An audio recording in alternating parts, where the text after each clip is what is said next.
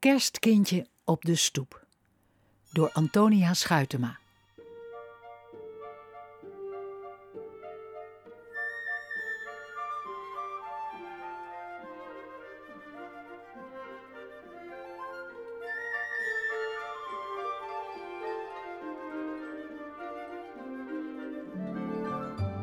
Op de stoep lag het kerstkindje. Het was in warme doeken gewikkeld en keek rustig om zich heen. Op zijn muts stond in rood borduursel kerstkindje.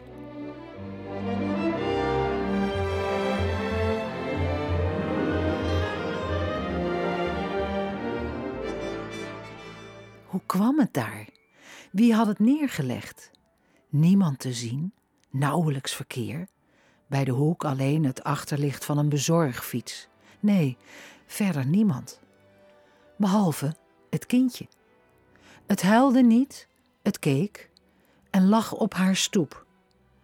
Ze kon er overheen stappen, de deur achter zich dichttrekken en met haar boodschappen de trap opgaan. Denken, een ander vindt het wel, echt iets voor de buurman.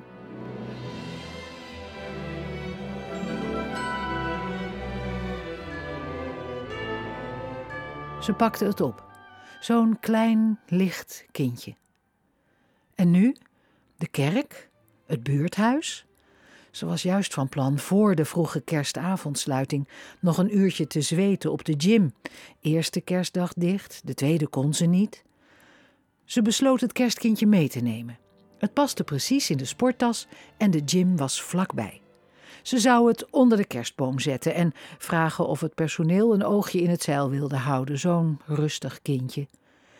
Midden in haar vraag of de tas misschien, viel de jongen achter de balie haar in de rede. Oh, heb jij er ook een?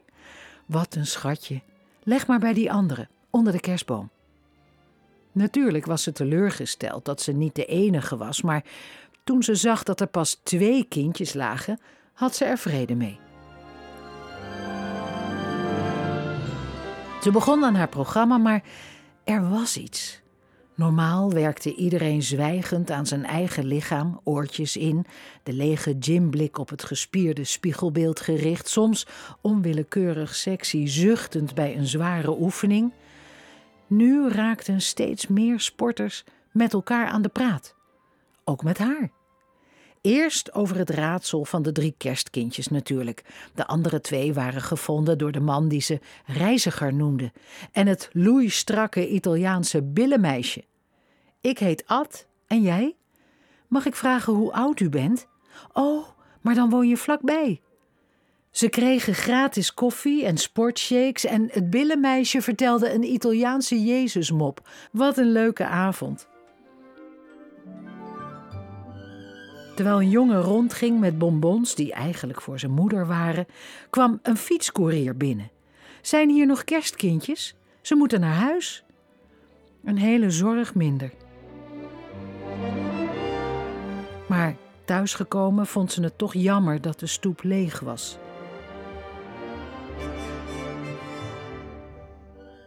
De jongen van de bonbons fietste langs. Ze zwaaiden en riepen: Tot snel!